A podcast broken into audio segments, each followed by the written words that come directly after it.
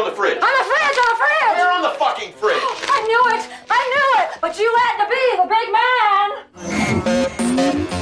man! You're listening to Pod-a-Bing, a podcast that breaks down every episode of The Sopranos one at a time. Um, are you guys excited about the holidays? Yes. Do you guys have a tree in your place? Yeah, I got a tree. Do you have a tree? No. You don't do a tree? We did last year and it was a nightmare. It was Like a real tree nightmare? Yeah, Or- because I wanted like the biggest tree in the world, and then we got the lights that don't wrap around, the ones you just like throw on a bush. So they're mm. already like in a net. It was Yeah. just, it wasn't as fun as it. Are thought it you was gonna be. staying in LA? No, I go to Boston and do the whole twelve fishes, You're the going to big Italian Boston. feast. Man, the food at her place must be off the hook. We have like lobster, shrimp, everything. We saw the sword. dinner Oh in yeah, the works. Oh, yeah. that's right, we do. I could do a little fish. Do you guys eat fish? Yeah. Seafood? Okay. The only thing I Love can't it. eat is shellfish. I'm allergic to shellfish. What do the uh, Irish have for Christmas? It's just shepherd's pie and Uh, yeah, we throw scones at each other. I don't know. So today we're talking about episode 10, season 2, Bust Out. Air date March 19th, 2000. Written by Frank Renzulli, Robin Green, and Mitchell Burgess. Directed by John Patterson. HBO synopsis Richie meets with Tony to complain about his end of the garbage business, then meets with Junior to complain about Tony. Later, Tony orchestrates the planned bankruptcy of David Scatino's sporting goods store, while Scatino's wife introduces Carmela to her handsome, widowed brother.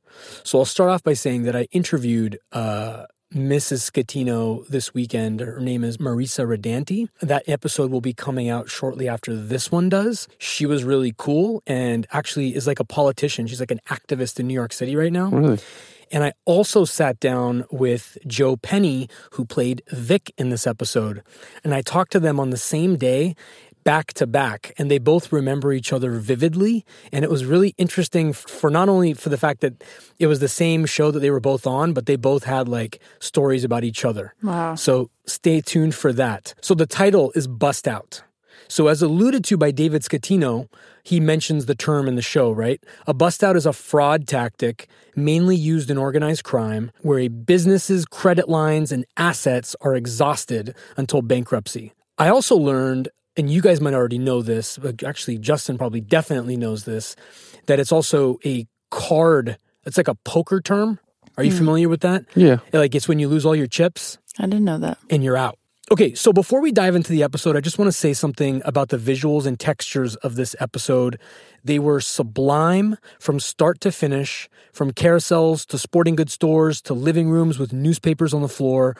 Over and over again, the regularness of life is presented in the most beautiful ways. And textures here are significant. In art, texture conveys emotion and connection. And in this episode, I don't know about you guys, but I felt many times that Tony was kind of slipping away a little bit. And for me, at least, the textures acted as a hand grabbing across the TV saying, Stay with me. So we're going to jump right in. The big plot point of this whole episode is that Tony was spotted. Hmm. Somebody saw Tony. Okay. Stylistic observation that I have is the brutal and cold, hopeless Matt Bevilacqua pictures that we see on the table. And then you cut to Tony being backdropped by a carousel, which is whimsical, hopeful, and full of life, right? It made me think of Mad Men. It definitely was Mad Men. Do you remember the carousel episode in Mad Men? Yeah, You Yeah. obviously, which is to me is one of the best episodes in TV ever. totally. Uh, and again, the Sopranos is still here, but that Sure. I was thinking of that, and then I was also thinking of this was Tony's first Don Draper moment in the show, and what I mean by that is in Mad Men, you always see Don kind of having these out of body experiences in the real world, and we got that with Tony here. Yeah. He's engaging with the civilian and their kid, and he's just we're just like looking at him almost as, as if he's like an animal in a zoo who's Yeah. escaped from his family domain. I looked at the merry-go-round as maybe of a negative connotation too. What did of, you see? Uh, representing of a feeling of getting nowhere. Um, Oh, like a rat race? yeah, representing a circular logic in in that sense, where he's he's the same Tony, and he's sort of stuck. Yeah. Yeah, it was interesting. He was in front of a carousel just in general. It's just a bizarre, you know, visual to see this mobster and then, like, you know, go into a father figure in such a dramatic edit of the playback of Matt. It was like, whoa. It's very Yeah. Mad Men to me. it's interesting how this is why it's so great to do this as a group because we see different things. Yeah. I saw positive for a change in the show, and you saw something negative, and it's and it, and both are equally plausible. So Richie comes in. He complains about Barone sanitation. The only note I have here is that Tony fucks up the Virginia ham line, hmm. which I thought was great. Richie Richie's so smart. His reaction was the best. You know, you're like the old woman who's got a Virginia ham under her arm and, and she goes around crying because she's got no bread. Never mind. The point is, Later, we see Carm still reading Geisha in bed. I'm kind of going my notes for this episode because this episode, like Soprano's autopsy, kind of mentioned, it's very uh, methodical. It's just boom, boom, boom. So my notes for today are very much in the organization of the show because it was kind of deliberate the way they organized it. So we see Carm reading uh, Geisha still. We mentioned that last week as well. We learned that Tony wants to spend more time with AJ. There's a great line where he says, I'm not worried about Meadow. She can take care of herself, which goes back to that whole thing. Meadow's primed for life Yeah. compared to AJ. Mm-hmm. You know, and this is again proof positive that Tony believes that. So Carmela mentions fatherly support. You know, there's a Harvard study, is what she cites.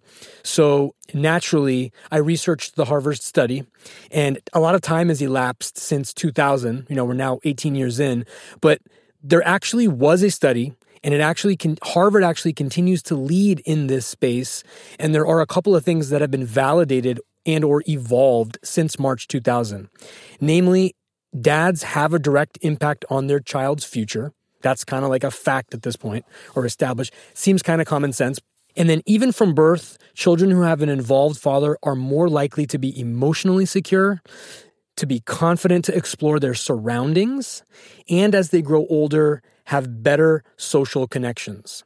So Carmela is a little bit of a Nostradamus. Nostradamus. There you go. There you go. She was a little bit of like Carmela Damas here because um, she was ab- absolutely right. The Tony line, though, that I have a question for you guys about is he says, I don't want another Christopher on my hands. Any thoughts on what he meant by that? Can can you guys either of you parse that a little I bit? had that question too. I, I so what do you think?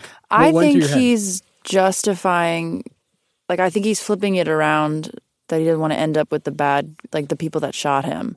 I don't think he's really necessarily saying he doesn't want AJ to be like Christopher. I think he's saying that to Carmela to kind of like soften the blow of like, you don't want him to get mixed up with the wrong crowd, even though Christopher was shot by his crowd in a way. Like he's just kind of dumbing it down. Like, ugh.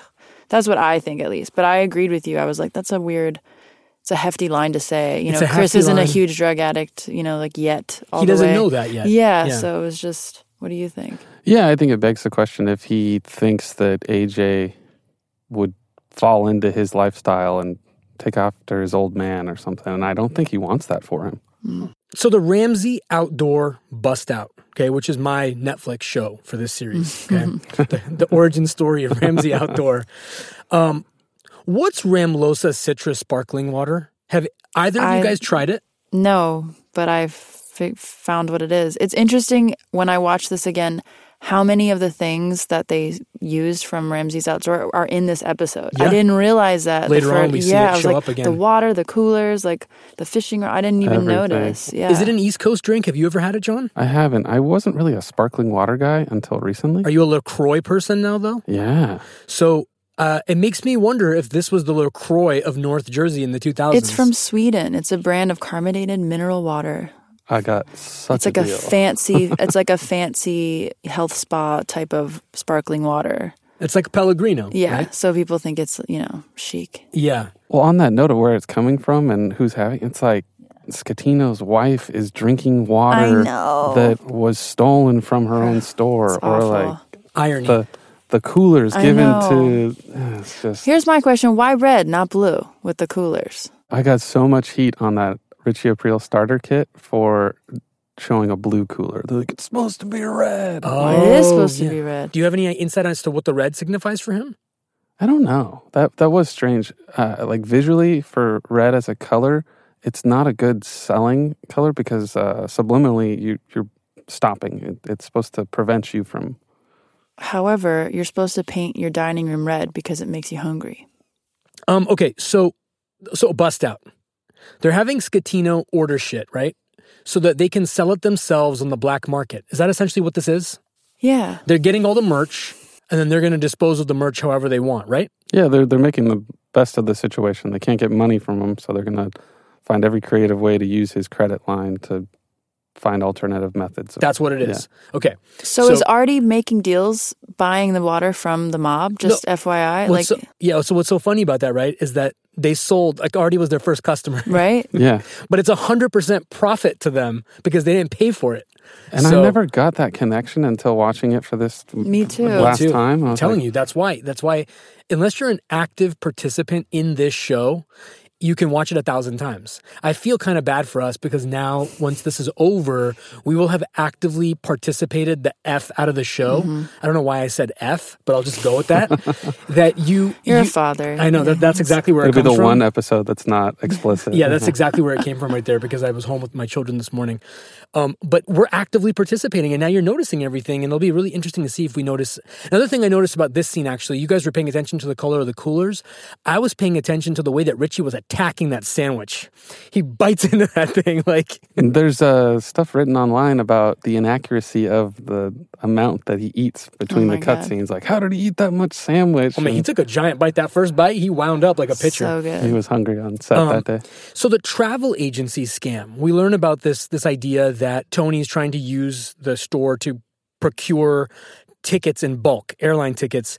Is this the precursor to something that comes later? We're not spoiling anything, but is this are you guys with me on the Yeah, same yeah. wavelength? Yeah, for this is the building block of that. hmm It is. Okay. Diamond Jim reference. He was just an American businessman. That's all I got. You got anything else? I have a very important caveat to this, which is going to start stirring up a bunch of shit at this table.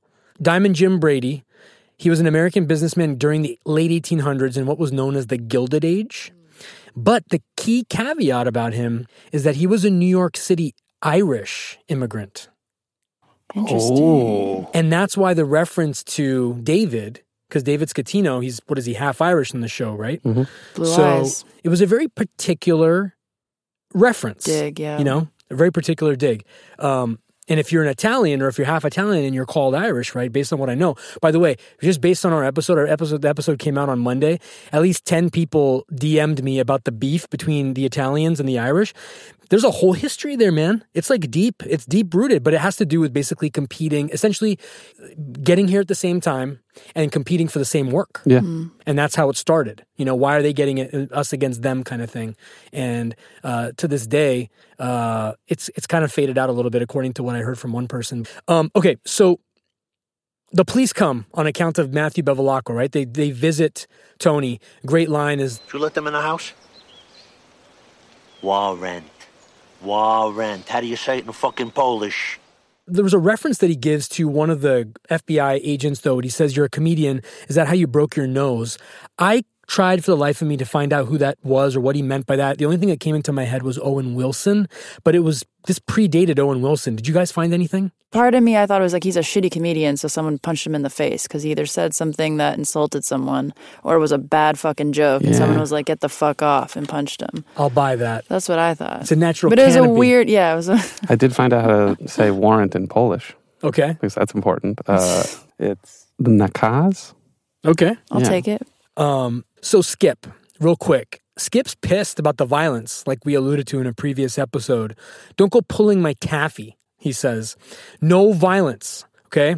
He wants to know the this you know, we, we kind of get a glimpse into the darker side of Skip. He demands to get Tony on tape. I felt like personally, give me your take on this as well. I felt like personally he took it a little easy on Puss. Was that their friendship coming out, or does he really believe he's this close to cracking the case on Tony and he's trying to stay engaged and ride this thing out? This whole dynamic is weird. They, You're over it? I agree. You've been over it too for a while. Yeah, I don't like Skip. it's it's been stretched out too long. I don't get how like this particular thing. I think they got lucky. It was pure luck that someone saw Tony, but why they aren't pursuing it more? Uh, Why didn't they? His why- fingerprints were everywhere. There's so much uh, evidence that I think they could gather to at least build a case to have to bring him in. And they're just like, we got this witness, and they said it's him. Like, they should be doing more. Yeah, that's that's what I'm kind of asking you guys. Like I felt like why didn't they come down harder on Pussy? Well, He oh, got off well, easy. Pussy, yeah. I think it's. I mean, in my opinion, I feel like it's so shocking that they would have such a slip up like this. Like Tony would be ID'd on a murder. Like that's wild. That Well, a part of me feels like they can't even believe that this might be true. So it's like, what? What's shocking is that he participated, right? This Yeah. whole we've been building up now for 10 episodes where he's been separating himself from the business. Yeah. He won't talk to people at Satriale's. Yeah. He won't be present anywhere. Remember when he bumped up Paulie outside of the Costello monument? He basically said, "Look, I'm I'm insulating myself from everybody including you guys." Yeah. And now all of a sudden he's going to pack heat and he's going to go light up Bevilacqua. Well- and then the other thing that blows me away is that they did as many bullets as they did. Like I would feel pop and then run and get Yeah. out of the scene. They spent a good five, six minutes there afterwards. That's their egos, I feel like. But I, I mean, sometimes we learn later, like a RICO case versus like a gun charge or a murder charge. So there's like difference of like, because you can mess up the RICO case by giving them a charge. But I feel like a murder charge would probably put you away. I feel like murder's at the top of the list. Yeah. They have uh, pussy on such a long leash. Like Well, for that's him what- to get away with operating, Which It's makes me just wish so we saw something else about Skip's personal life or like where he ranks in the FBI because any other interaction with FBI people and other informants or people, it's never the same camaraderie. and that's what I think was missing. Is we needed to see Skip interacting with other FBI agents. Mm-hmm. You don't see the connection. It's a good point. yeah. It- it's just no. It's implied because he says he knows about X Y Z.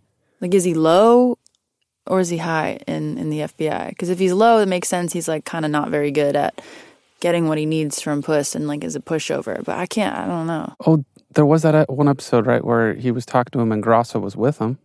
So Yeah, there that's is true. That. There was a li- they gave you a little bit of what you wanted, but not enough. They gave you a taste, That was the helicopter. but they didn't give you the scene. enchilada. Yeah. So check this out. I'm going to bring this up for the first time. I just thought of it. So I'm going to be the last person to criticize the show, okay? But Tony's still suspicious. Why don't they have a permanent tail on Pussy? I'm going to mention this in a moment with Paulie, how it's one of the themes.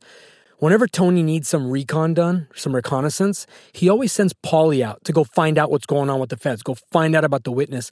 Why didn't he keep a lock tail on Pussy? The easy answer is that he's he doesn't believe that he's the guy since Jimmy Altieri got whacked.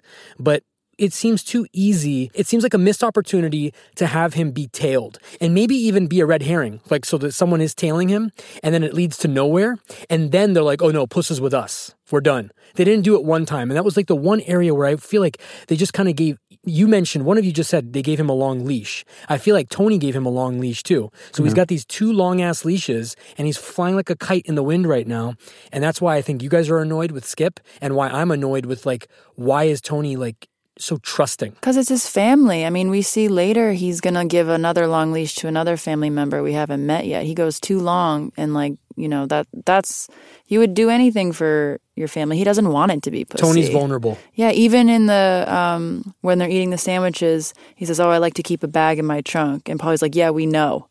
To pussy because like you vanished. Because you skipped Like, out they- to Puerto Rico. Yeah, they give him a hard time about it, but I don't know. Real quickly, Tony's lawyer is quite a presence in this episode. With that cigar, Jesus. Oh man, pre- it's a very picturesque individual. Hashtag shot caller, right? Uh, when Tony goes to see his lawyer the first time about the new heat that's on him, the lawyer says ducks in a row. Just wanted to Mm-hmm. make that observation. Caught that too, yeah. Moving on to Carm. So we're introduced to Vic for the first Hello. time. Forget about it, right? Yeah, hey. It's like the Donnie Brasco, like Minga, those peppers. Forget about it when So you see when you see Vic, right? The key observation for me in this initial encounter was when Mrs. Scatino says, Don't even think about it. She's married to Tony Soprano. You know, married's good enough for me. Who her husband is doesn't matter. I respect the ring. Especially that ring. Probably came off a dead person's finger. Cut to David Scatino considering suicide. Mm. Again, on one side of the script, you have Carmela's unrequited love. And then in a moment, you have a guy laying on a pool table with a gun in his mouth. yeah. So there's that religious terminology, you know, giveth and taketh away. It's the same thing with the show over and over again. You're happy for a minute. Carmela's smiling. She's mentally picturing being in some fantasy romance novel with Vic. Boom, pool table, gun in your mouth. I liked the relationship between them. It was recognized immediately just by him saying, "Oh, she's a nice lady," and she knew exactly what that Yeah. meant. Like when you pay any attention to a woman, you're you have a your eyes on something. Good sister brother banter. Great banter. was. That was a great scene. Is it interesting to just for her to be so nice to Carmela and people on the show do this to her? They they interact with her, but then as soon as they turn the other way, they're like fucking mob lady. Do you know who she's married to? Yeah. yeah. Okay. My favorite scene in this episode. Not the most rewatchable, but my favorite. The Richie and Janice sequence. The okay? second the second gun we see. You're the best. Gun to the head. You're the boss. One of my favorite be you. memes is I put Hillary Clinton on oh Richie's God. face and Oh, had boy. Janice going, "It should be you. It should be you." It's- It's so good. Did It that get did that blow up? Uh, we have a lot of conservatives on That's our page. that's true. A lot of a lot of Elvis country on your page. Yeah. A lot of Elvis country. So it should be you. Again, I've said this over and over again, but I'm going to say it again. I can't overstate enough the power of David Proval's use of hands. And you guys are looking at me right now. I'm using my no, hands. No, it's true. He's the such a use of his guy. hands in this scene as as Richie. Sometimes it feels like the camera is more focused on his hands than his face. You Totally. know? And you are magnetically drawn to him.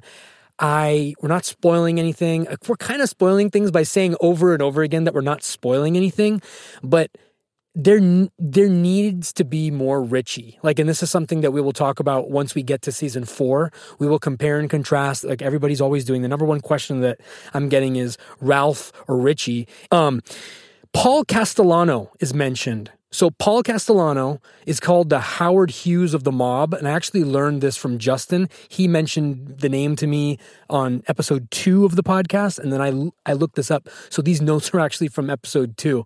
I want to know how he got the moniker Howard Hughes of the mob. I couldn't find anything on that, but he succeeded Carlo Gambino as the head of the Gambino crime family. And the famous thing about this guy is that John Gotti pulled an unsanctioned hit on him outside this restaurant in Manhattan. And that's where the blood splatter thing was. That's how it came up. It came up in something else that we were talking about. But that's Paul Castellano. Richie mentions him by name. Janice says, When your opponent gives you an opening, be swift as a hare. Sun Tzu. Janice dripping Sun Tzu bars is epic. If The Art of War was narrated by Aida Turturro Yeah. in character as Janice, that would be money in the bank. I love that this couch may also be the couch that Richie was getting blowjobs from Janice when they were younger too. Totally. Good call. Full circle, baby. Full baby. circle and Full being circle. interrupted by Yeah, her Darth mom Vader. too. Ooh, you got that too, right? Okay, yeah. So I love Livia on the power slide. I enjoyed Autopsy's comparison to her newly mechanized state as Darth so Vader. weird. It was so It's so fucking It awesome. was so weird. I thought this scene was one of my favorites because Janice says, I find powerful men erotic, which I think is really interesting. And then Richie says, I gotta be loyal. Without that, we crumble. Tell that to Paul Castellano.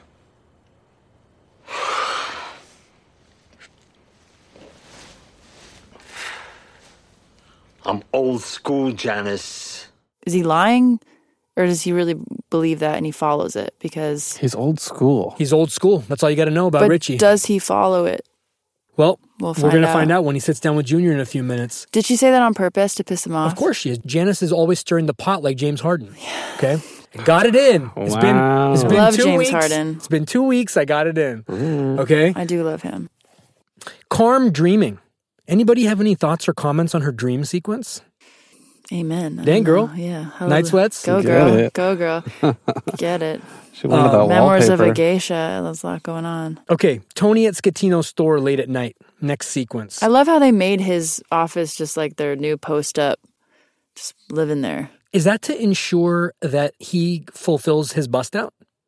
Yeah. Why are they sitting on him? Because it's not It's, vul- bugged, it's vultures Yeah. that literally just hanging Totally. over Is the that the dead metaphor? carcass. Yeah, They're just think. waiting until there's no meat on the bone left. Yeah, just a cool place to hang out because you can get all this free shit right now. Um, the motherfucking light of the sporting goods store, they're just fucking with us. Okay, it is the most ordinary, boring place, but they're lighting a stage set. They're lighting a Broadway show. It's, like a a Broadway play. play. The optics of the whole scene. This goes back to this episode being a visual stunner, the ordinariness notwithstanding, right? So the texture and color possibly is elicited against this plot of uncertainty and peril. So you see Tony and like he's hiding because he's he's on he's kind of on the lam. This is like precursor to being on the lam, but he looks like a painting. He looks like a subject in a Caravaggio painting again, and that to me is the the meticulousness with which they take every single frame is a justification for us doing this podcast. It's a disservice to our existence on society to not appreciate every time they do this. If you find me another cinematic rendition of ordinariness presented in this most beautiful and thoughtful and specific way, I'm done. I'm out. Peace. Pod-a-Bing's over. I haven't seen it. I haven't seen it. It's been it's 18 years. I haven't seen something on the big screen, with the exception of the Rocky, all eight Rocky movies. Okay, even five. I said it. Creed one, two, and three. I, all of it, all of it. But there isn't anything that takes such like meticulous care with what they're presenting to their audience, you know. And and noth- it was never more apparent than in this episode for me. Just a little Caravaggio will win Vic's heart over. I know. Oh man, you could have a bad I know script. what to get you for Christmas. But look, lighting, and you know this. You you are in camera shoots all the time. Lighting is everything. Definitely. And lighting is the hardest thing to achieve. You can have the fanciest camera with the fanciest lens and the best aperture, the lowest Totally. aperture, but if you don't have the light, it's shit. and light can completely make emotions. You don't even have to do anything, you know? You took the word right out of my mouth. That's exactly what it is. It Yeah. elicits emotion. Yeah. You're like, wow, this is like some tragic figure that we're looking at in a fucking sporting goods store. Totally. You know? Flying Gavone Brothers. Do you guys have anything on that? I couldn't find anything. I just assumed they were trapeze artists. So I took this to be a botched reference to the Flying Karamazov brothers, who were trapeze artists, Amazing. and this being Tony just fucking it up again, like his the references.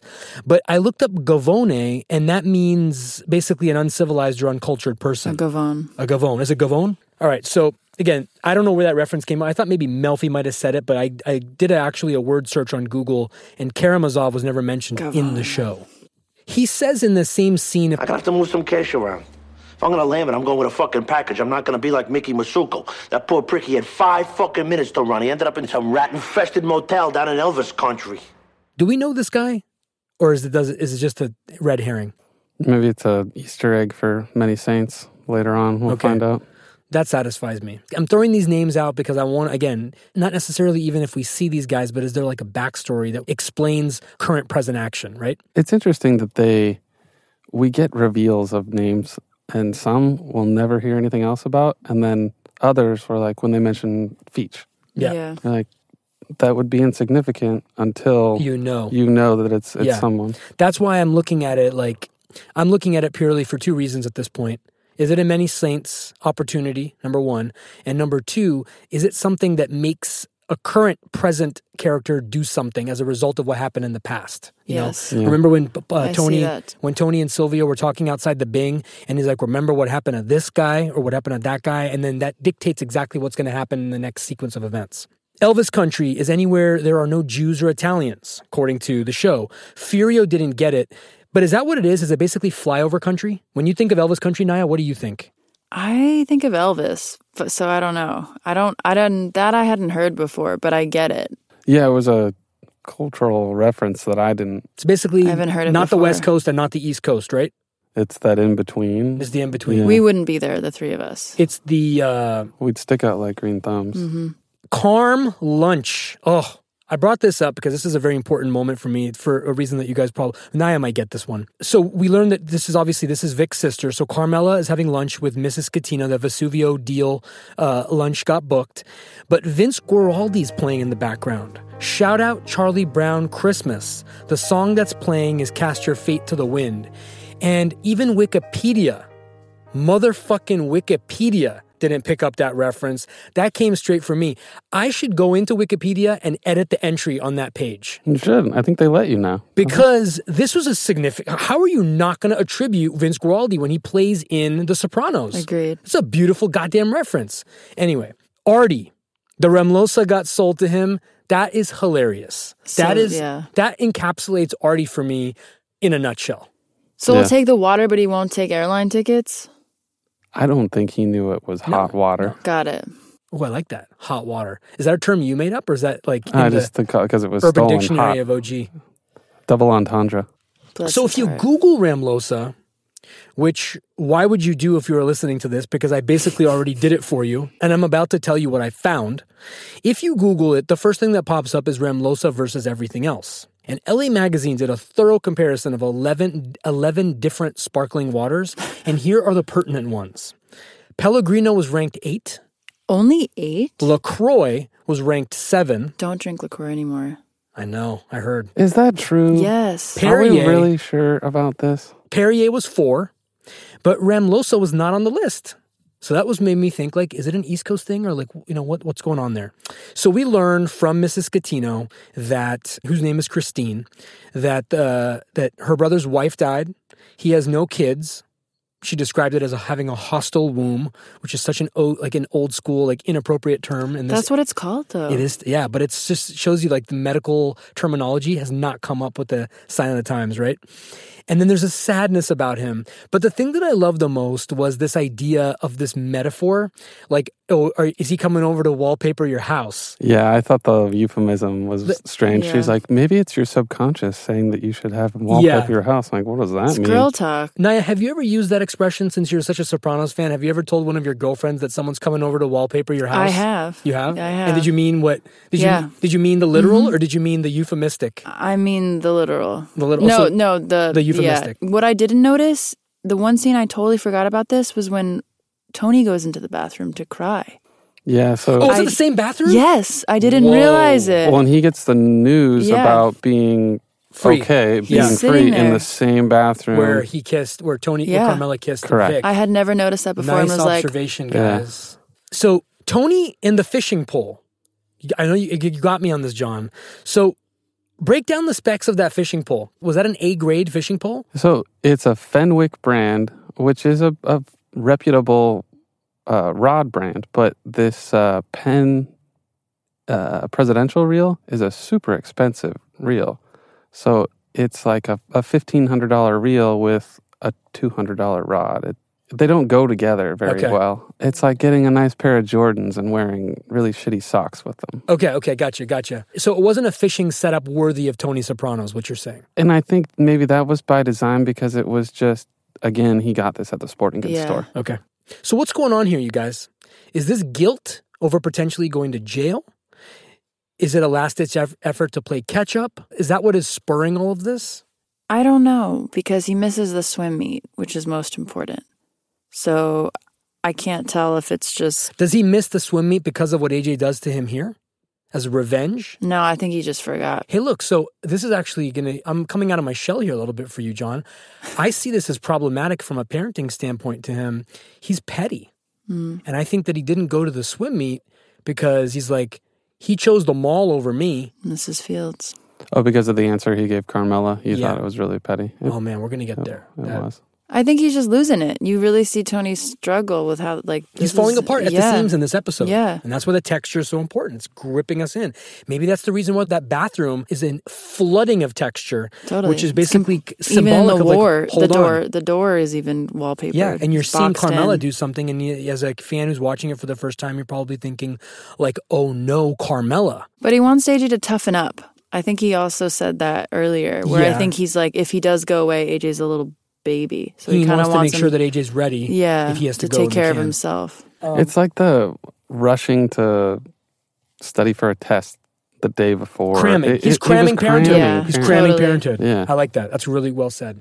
Smart edit. You cut from Tony and AJ to Tony and Melfi with a face palm in between. Mm. Um, the Melfi session was amazing and immaculate as per usual. The color palette, the rhythm, the dialogue felt like it was in meter. Like Mm-hmm. you could you could literally probably put like a little a metronome or a beat to it, and that scene was just it was just it was rhythmic. The lighting again, the it was a play. They also had like some surveillance shots, which I thought was Yep. really strange. Yeah, well, Her Someone's uh. Yeah. nonverbals were on point too. Just the way that she grabs herself and yeah. uh, steps back in fear of Tony's rage. You could tell that she's been drinking and taking pills, Gaining weight. Gaining weight. he has a great line where he says once he's out of the house the government can do whatever the fuck they want to do again, that was a powerful moment. He's actually thinking about his kids and he's regretting his choices in life for the moment that he's in therapy. He quickly flips out of it. He always does. As soon as that, as soon as he finds out he's off the hook, he's back to his old ways. But when the chips are down and when his back's against the wall, he's a great dad because he thinks immediately he reverts to the mean, and the mean for him is his children, which again, a lot of dads probably still be thinking about themselves. And maybe in many ways he is thinking about himself because he hasn't had a chance to be a good dad to them yet. That could be a selfish thing, right? Um, she says to him, I've never seen you like this, like what scared. And that unleashes this zero to 100 in three seconds outburst by, by James Gandolfini, which I have learned in the process of doing some of these interviews that the script is very tight and there's no room for improvisation. Mm. And you read what you were given and you don't deviate from that. But I don't know, and we're never going to know the answer to this, but the way that it comes out, I don't think I, I don't think it's written in the script. Like your engine needs to rev, kind of. You know, it was there has there's a little bit of J- James Gandolfini in that moment, and it's just two words that he's saying, "You motherfucker."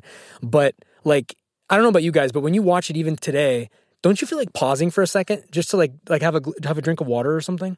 Or a drink of scotch. Something some, str- something, something a stronger, stronger. probably. It's like- intense. He's- yeah, It's intense, man. Most Such a thin line of composure from him constantly. It could She says maybe we should stop. Uh, he tripped up Melfi again. He has this powerful, educated, dominating woman shook. You know, it's the second time in as many weeks. And it was PTSD from the experience that she had with For him. sure. it's a good point. She's she's thinking back that back in her head. But I do think his outburst is different than we've seen in a while. Like I think he's really Yeah, he's He's- he's, sweating. yeah. he's, he's scared. She said the Yeah. word scared, and that's what made it come out. It came out like a ten year old. yeah. Um, there's a theme here now. Tony's always sending Paulie out for reconnaissance, right? Like I mentioned earlier, he trusts Paulie, and we see this over and over again. It kind of always makes me wonder, like, why Paulie? Because we don't know enough about Paulie yet. We don't know a lot about Paulie's backstory. We just know Paulie's Paulie. But there's Silvio. There's Puss. He's not going to go to Puss. He's kind of on the fence with him. But there's also Hesh. There's a lot of people he could go to, but he chooses Paulie. And I just want to make make that known that that's interesting to me. Like, if you guys have any thoughts on it, I'd like to hear at this point, knowing what we know about him now. Yeah, I think Paulie was his mentor when he was first getting into the game. And I- I want to say that they allude to Paulie was with him on his when he popped his cherry uh, with his first kill. I don't know about that, but you just triggered something in my mind. I think he was super loyal to Johnny Boy. Yeah. Yeah. His And so dad's it's it's friend. transference. Well, I'm going to do what I did for Johnny Boy, what I did for you. That actually probably Is it the age difference too that aids and he's not a threat to like taking power. yeah Yeah, that's part. That could be part of it. He's loyal though. Also, we learn later that Silvio doesn't want to do his errands, Yeah, so it's like Paulie will do them because he's like so loyal. Paulie's consistent. Yeah. Paulie is Paulie this entire series. Give him a task and he'll do it. Yeah. So David's sleeping in his tent. We're back in the we're back in the sporting goods store. There's a great line when he tries to like kind of have Tony feel sorry for him. Tony says, "Don't reminisce on me," which is a precursor to our favorite line, right? Which is Remember, "Remember when? When, when is is the the lowest lowest. form of communication," Which is so contradicting because he was the one who was first reminiscing, but Yeah. he's allowed to do it. well, he doesn't want to feel. For a minute there, you almost feel like Tony could have forgiven David for his sins, so to speak, if you will, and like this weird reverse thing. But the interesting moment in the sequence for me is when Tony says to him, "You're free to go." Hey, you're not the first guy to get busted out. This is how a guy like me makes a living. This is my bread and butter. When this is over, you're free to go. You can go anywhere you want. Oh, for Christ's sake. It almost seems like Tony's a little envious of David. What do you guys think? I agree. Yeah, I think even still with the situation in comparison to what Tony's up against, he resents the simplicity that Scatino has. The civilian life. yeah. The fact that he can live a straight existence. When they had the conversation about he asks him, Why did why did you let me into that game? Or why didn't you The keep, scorpion and the frog. keep me out of the game? I mentioned that Scorpion and Frog uh, I think season one. I was trying to remember if I referenced that story I as an example Yeah. of something or if they mentioned it. They haven't mentioned it before. This is the first, and the reason I know that is because the uh, it's an Aesop's fable, Mm-hmm. and they haven't done Aesop's fable references yet. This is the first one. When he's talking about the fight that or the stone that he threw at someone, I thought his first question was like, "Why didn't you let me into what you do?" Like that, his life could have been Mm. different. That Scatino could have been Oh, interesting, interesting. Tony. So Tony goes back to the lawyer with 400k. He says no questions asked to Carm, give her an allowance. Uh, did the amount surprise you guys? Was it a little low? Was it a little high, or did you think it was just the right amount? I guess it depends how long he's on the lam for. Okay. Yeah, It's it, never it enough for was me. definitely not going to afford them to continue to live the way they did. But he even said it was just Temporary. It, was a stutter Mm. step. And what about his trust of Carmela, his faith in her?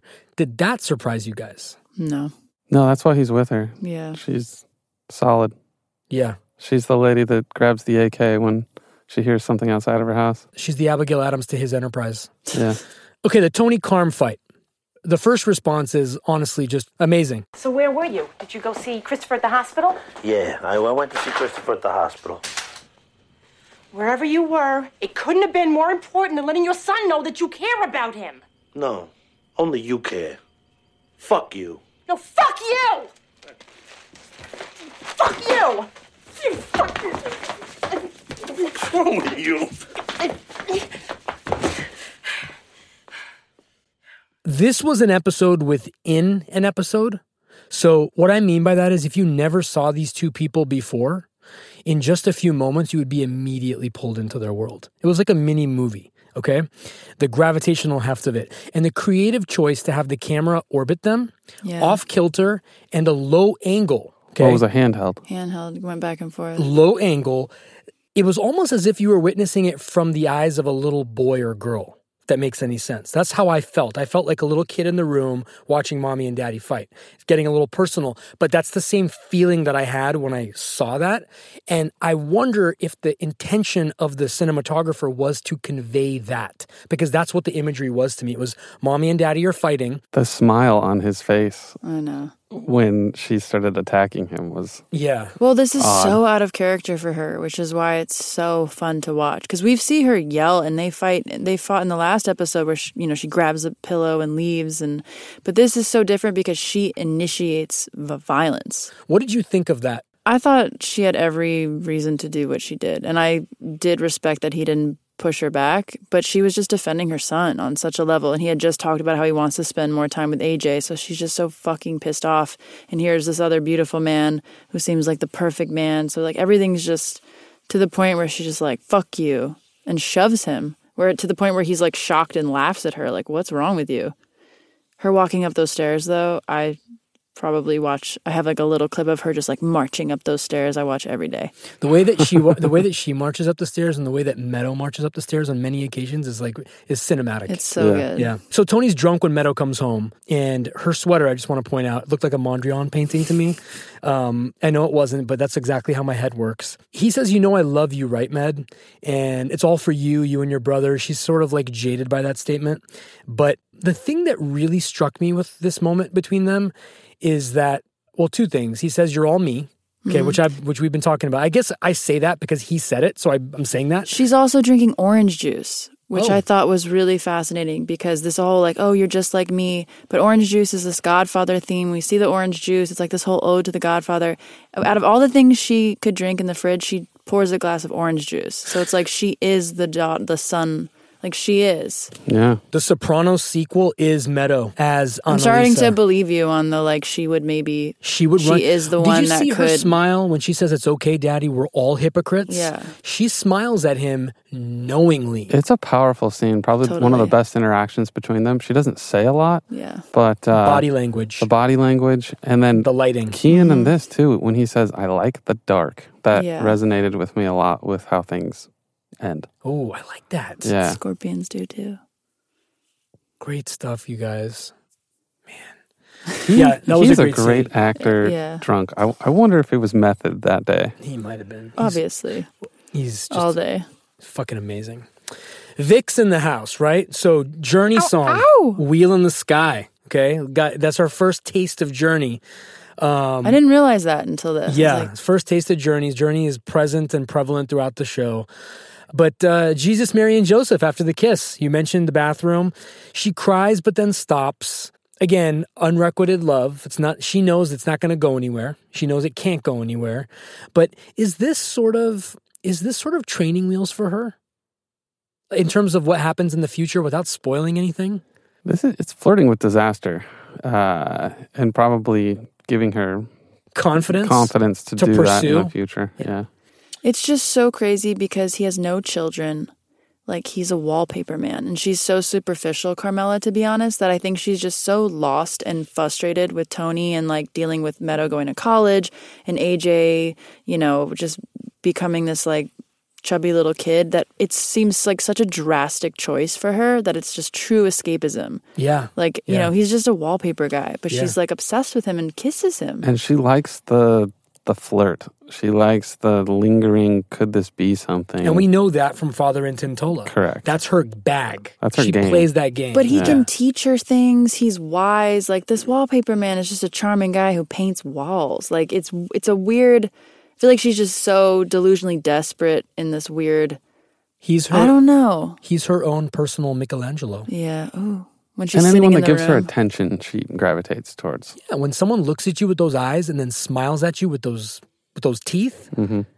Junior. Okay, so Richie goes to try to work Junior, right? Richie tells him he can't help but notice that he's fucking you. Um, you get ugats. We get to hear ugats, and anytime you get to hear ugats, you should get up and do a little dance around your living room. Um, Richie's surgical precision again, the way he's slouched in his chair, the way that he's kind of like leaning over and he's talking. He almost feels more like a junior soprano than junior soprano, if that makes any sense. Richie feels like the boss in this scene. Well, he's so defeated. He's on house arrest. He's lost all of his power. And he even, but he was just so on it when he immediately knew, like, this isn't you.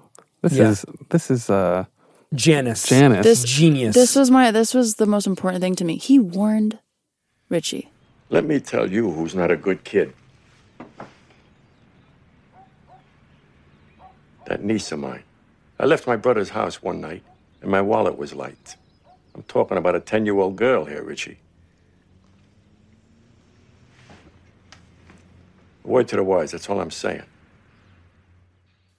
Everybody warned Richie, though. Even Tony warned him in the kitchen when he was telling him when he was holding up the fork and the eggs. Yeah, Remember but that? I feel like He's like, this she's your problem now.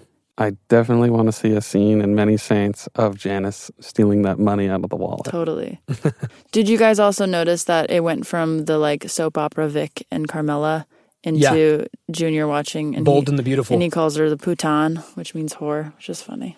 And The Bold and the Beautiful was playing while Richie was in there. The Bold and the Beautiful. Mm. And you're referring to Janice as the beautiful. I'm referring to Richie as the beautiful Oh. man because I'm I, I am so in love with Richie at this point. Like I, this has been the the best part of the podcast for me at this point. Honestly, has been has been getting to like fall in love with Richie and appreciate the acting caliber, the performance that he's been putting on. Like literally holding his own. And I know we have some fundamental disagreements about opinions of characters in the show, but your passion for him has made me give him a better chance. Like, 'cause I, I you- like him. You're super super Ralphie guy. Me too. He's, he's my favorite. So love it's hard to. What's that? You love Ralphie too? You love Ralphie? hmm Wow. Ralphie's the best.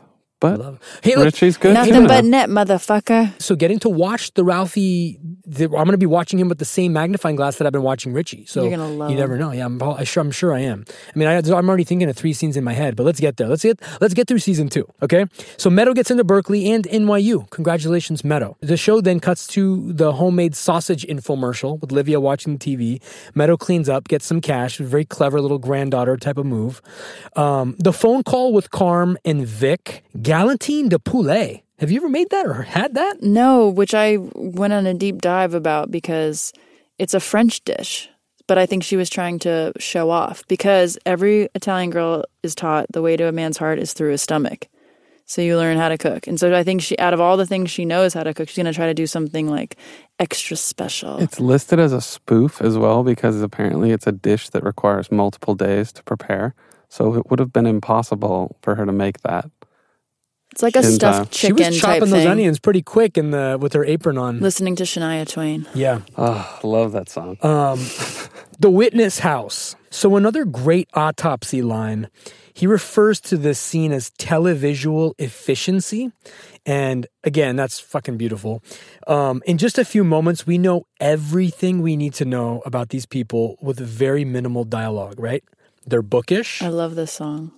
Uh, I'm going to ask you something about that in a second. So, Yeah. there's red wine, there's staccato piano. Do you know the song? Yeah, it's Peter Hill. It's a Variations for Piano, Opus 27. It's like a very, what it's called? It's like, um, uh, what's the genre called? It's like Philip Glass genre of music. So it's like very progressive, forward classical music. It sounded like a Very- cat was very jumping on out. a piano. It It's was like very- abstract classical. It was very Hitchcockian to me. yeah, but it's like what intellects would listen to. Like Is that an accurate descriptor calling it staccato?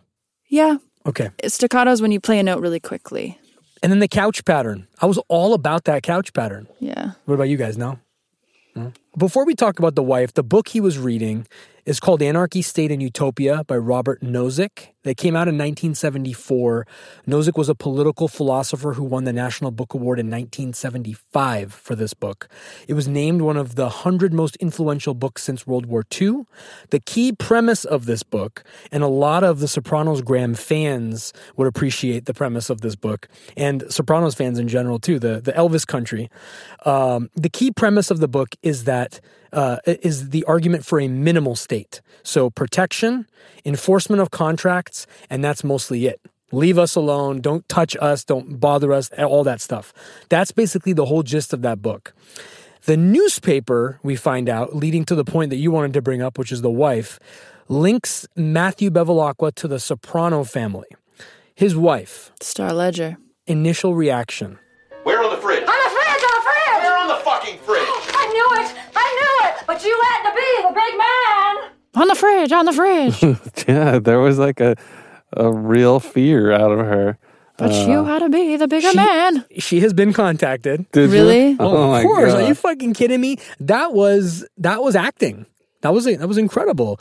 You had to be the big man. Yeah. That's a great line. it's a good. fun line to get to say. So good. How many wives and how many like sig- like serious relationship like significant others have wanted to say that to? Uh, I've had I that be said to me all the time. You wanted to be the big shot. You wanted to be the star. Yeah. it's like uh, here we go. My sister leaves that on my voicemail like once a week. Oh, yeah? Just that entire monologue. It was strange to me that if he knew immediately who Tony Soprano was, that he didn't put two and two together when he was just like pointing out faces. I don't think he knew who he You don't was. think he knew? I Okay. think that's why that it was so shocking because the FBI people didn't. Because he asked, "Who is he? Like, who are they? Oh, just mixed up with the wrong people." Yeah. so we find out Tony's watching the History Channel, right? He's watching General Patton on That's the a History great Channel. cut. I And thought. Paulie gets uh, calls to tell about the witness. The witness chickened out.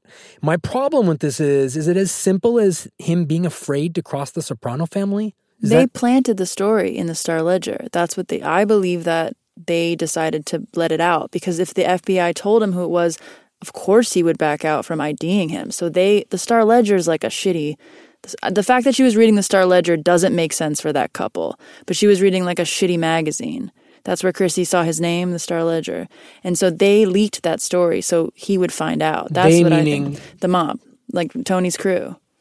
That's deep shit. Niia. that's fucking awesome. That's I the only way because if they, That's if they can't awesome. figure out who he is, cool. if they can't figure out by Then his why didn't people, they say that? Why didn't Paul Because say sh- that little thing we did? My, my little person over at the Star because Ledger took like care of it. because because they couldn't figure out what it, who it was. They couldn't get their the FBI people was so tight you couldn't do that. So they had to find another way to get to him. That's a reach that I'll accept. I will. That's not even a reach. That's some glorious fucking shit right there, man. press. You know what that is? That's press that's a gossip. fresh. That's a baked ziti, fresh out of the oven. And when you go right in the middle and the like the cheesy center, that's the cheesy center right there. totally. Fucking a, I love that. It has been bothering me to this day.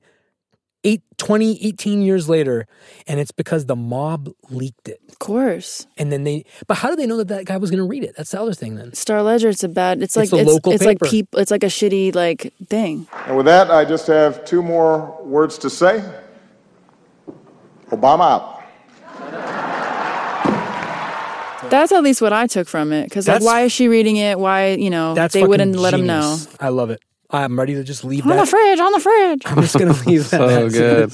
You have to soundbite that like Yeah. seven times. Um, so the David and Vic Musto showdown. The only thing I want to say about that is that Vic is a good guy. He's paying for his nephew's education. That's a really awesome thing. But in this scene is where we learn essentially what the bust out is and what the bust out Mm. entails.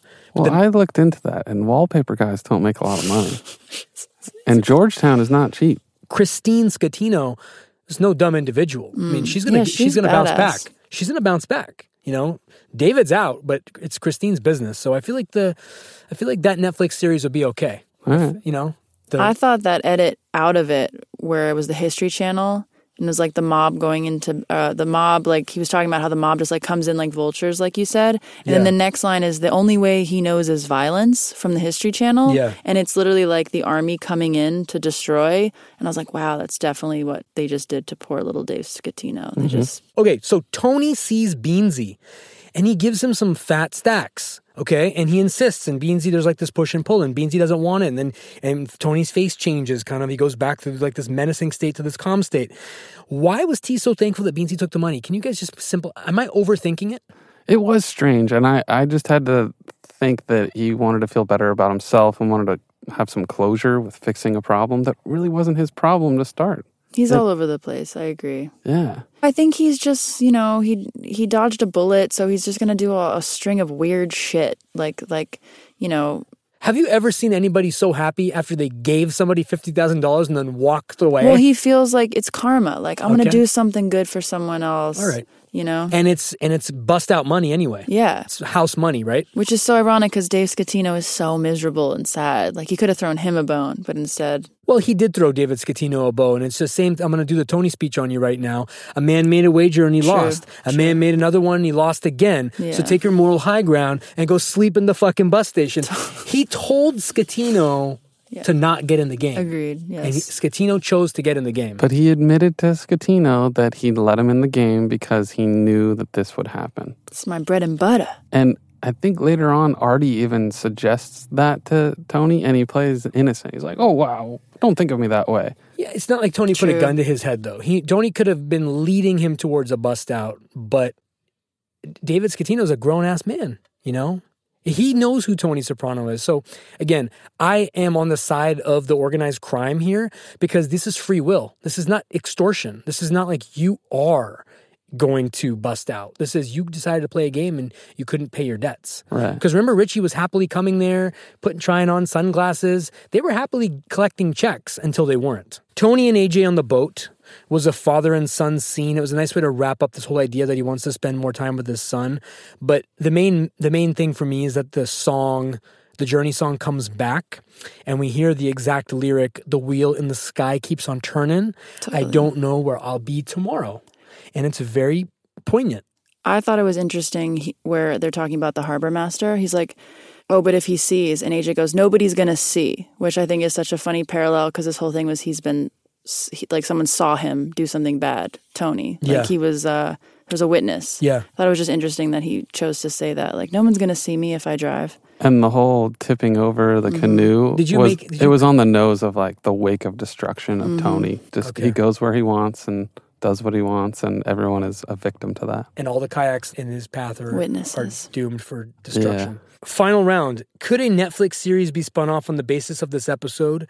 And what would it look like? What do you got, John? I have the Wallpaper Man, Same. an interior design show that involves Vic, and occasionally he, he hooks up with the people on the show. Uh, I have on I'd the, watch that. on the lamb That's chop. actually a great show. I would watch that because he just goes into different It's- people's it's houses. Like, it's like an HGTV Totally. with random hookups. Yeah, like Willie, won't he? who's he? Who's he getting today? Uh, I have on the lamb chop. It's a food show I love it. starring Furio and Tony traveling around on the lamb eating food. I love it. so bless Furio's Drive, heart, drive-ins and dives or whatever. Yeah, that's so good. Uh, did you have any nitpicks? The attempted suicide was a little awkward. I couldn't tell if he was playing Russian roulette. Like it sounded like he He clicked He once. clicked once. I think it was empty. I- He was preparing for he was it. he was getting he was getting used to the idea and i and i sadly i know a little bit too much about this but That's right, yeah. it's it's you you try to get comfortable sometimes people want to taste what it, Yeah. what the metallic tastes like in your mouth you're trying to normalize this the moment to to make it more like everyday kind of thing, so that one day you You're can ready. just it's so normalized, it's just automatic. When she came down the stairs, there was a poster that said "Easy Does It" Yeah. behind her, which I I, wanted to was- find meaning. Me Did you find any meaning? No, I just thought it was weird that they chose to put that poster there. But everything's intentional, so why Yeah. did they do that? I don't know. And then It's there's all those discussed a lot troph- trophies online. behind him. Yeah. There's a lot of trophies Yeah. in that basement. Yeah. It's interesting that Tony dodges two massive bullets, one being convicted for this murder, and then also Carmela cuckolding him by Yeah. cheating on him. And he gets away with it all because he's Tony fucking Soprano. Yeah. Like, that alone scared two people from. Does what she did constitute a cheat? I mean, I don't think so. But Really? I'm a bad person sometimes. So, yeah. Yeah. See, so in a normal relationship, I would agree with you. But in their This, world, yeah. she knows the rules, right? And she obviously knows that she's subservient to him. But he's been cheating on her since time immemorial. So I feel like I feel like yeah, she would be in the wrong because of by virtue of she knows what she signed up for. But it's this weird thing for me. Like I'm kind of like she's not a cheater. She didn't cheat. Because she's so religious, it just feels very out of character for her. That's all. I don't think she, because she, yeah. I'm in this weird limbo with her about But it. he's dashing. So I will end with this idea of the episode being extra special for that process oriented look at how the mob makes money. Remember how I said a long time ago how like one of the things I love about the show is that it always makes me I feel like it makes me smarter. This was case in point. I mean, we learn a lot.